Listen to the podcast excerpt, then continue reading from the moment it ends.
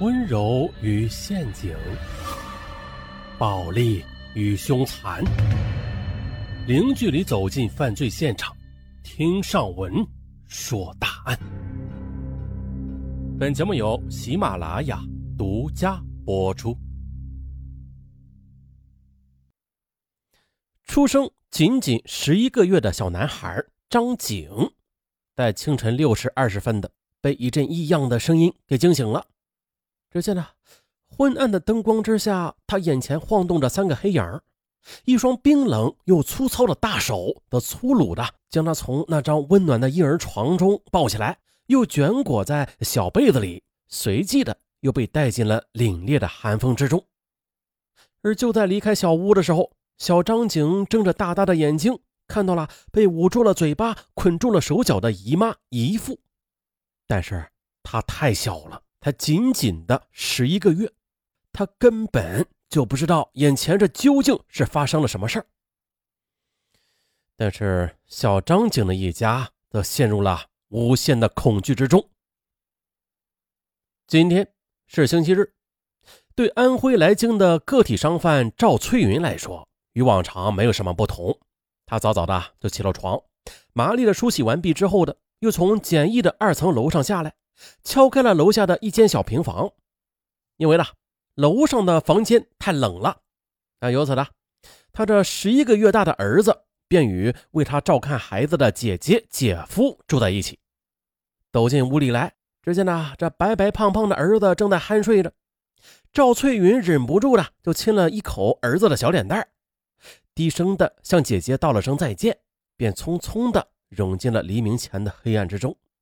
而这时是早晨六时十分，而半个小时之后的赵翠云来到金温大厦他的服装摊位前，准备开始一天的工作。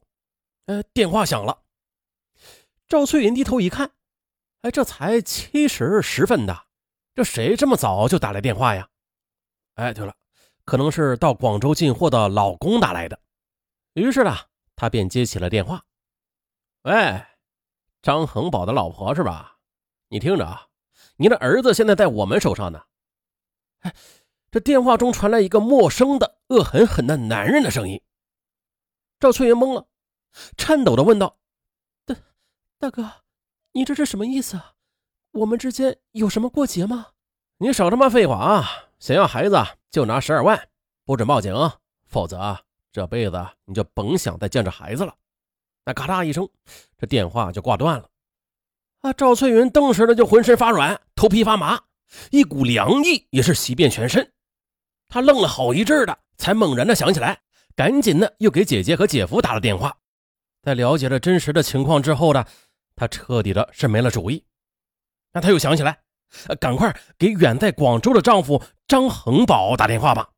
接着一番紧张的对话之后。丈夫张恒宝便坚持啊，要妻子立即去报警，并且决定当天返回北京。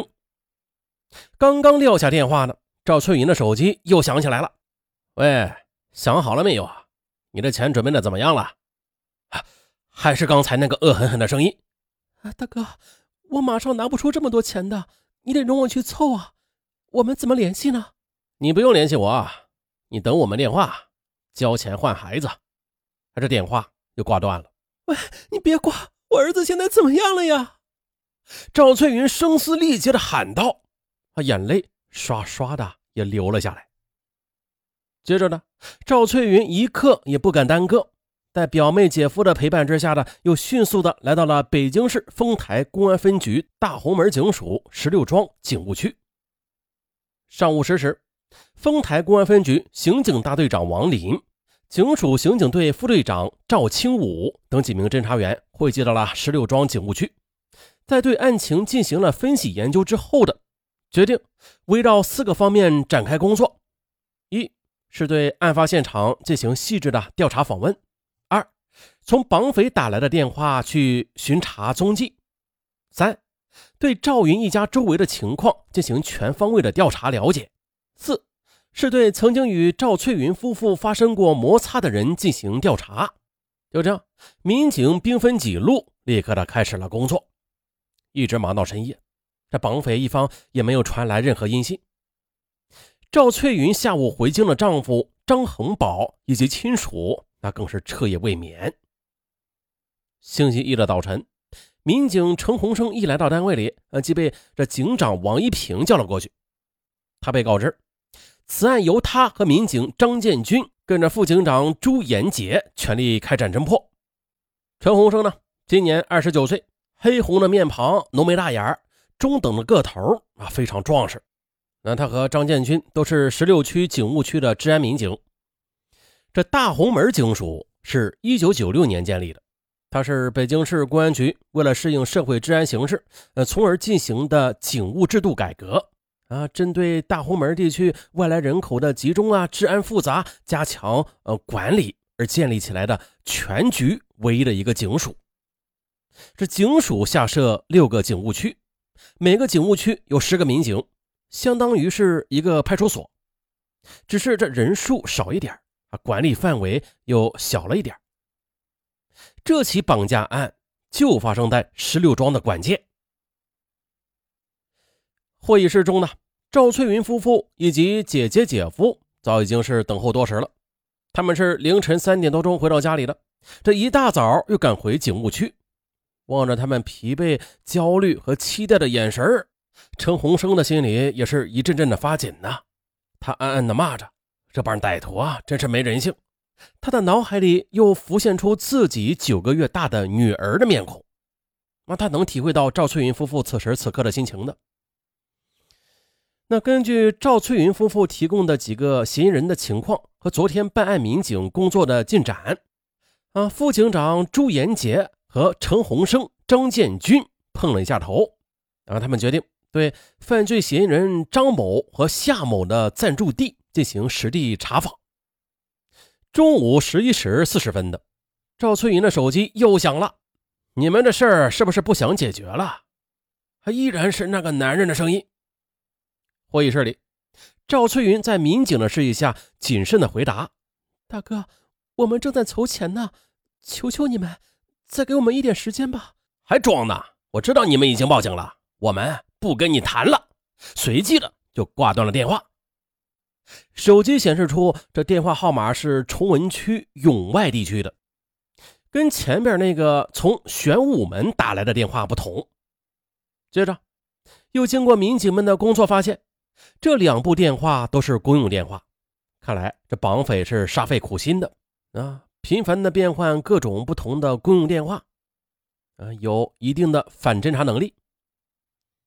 而朱延杰。陈洪生他们那一路的调查工作也是极其的艰难。他们想要调查的犯罪嫌疑人张某和夏某也都是安徽人，他们是暂住在大红门地区石村一带的，啊，与赵翠云夫妇一样，都是在北京做服装生意的。因为生意上的事儿嘛，他们之间曾有过摩擦。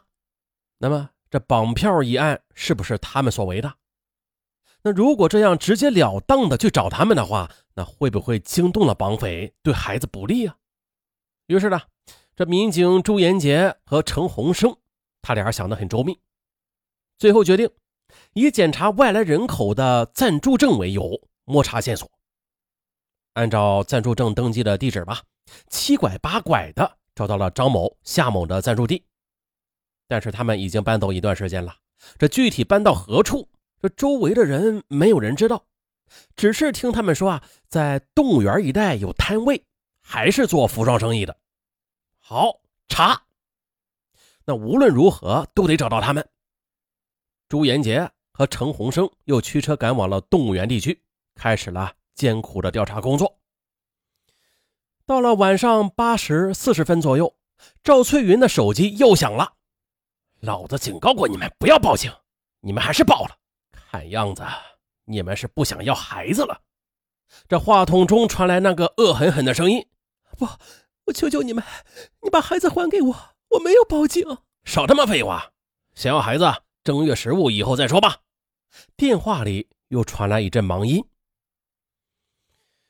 深夜十一点的时候，朱延杰、陈洪生等民警那是饥肠辘辘啊，失望而又疲惫的返回了警务区。又经过一番的核查之后，确定这犯罪嫌疑人张某与夏某啊与这个绑票案无关，由此呢，民警的心情愈加沉重，赵翠云的一家也再次的陷入了深深的恐惧之中。咱们再说绑匪这边，嗯，从策划这起绑票案的开始，徐自正、张忠宝和王传平、邓应生便处在一种危险的刺激和不义之财即将到手的亢奋之中。直到二十四日下午，张忠宝打探到说：“啊，这赵翠云已经报警了。”直到此时的这四个人才感到危机四伏，内心一阵阵的恐慌。这不，二十五日一大早，徐德正、张忠宝便各自的从暂住地赶到了王传平和邓应生合租的住处，商议一下下一步该怎么办。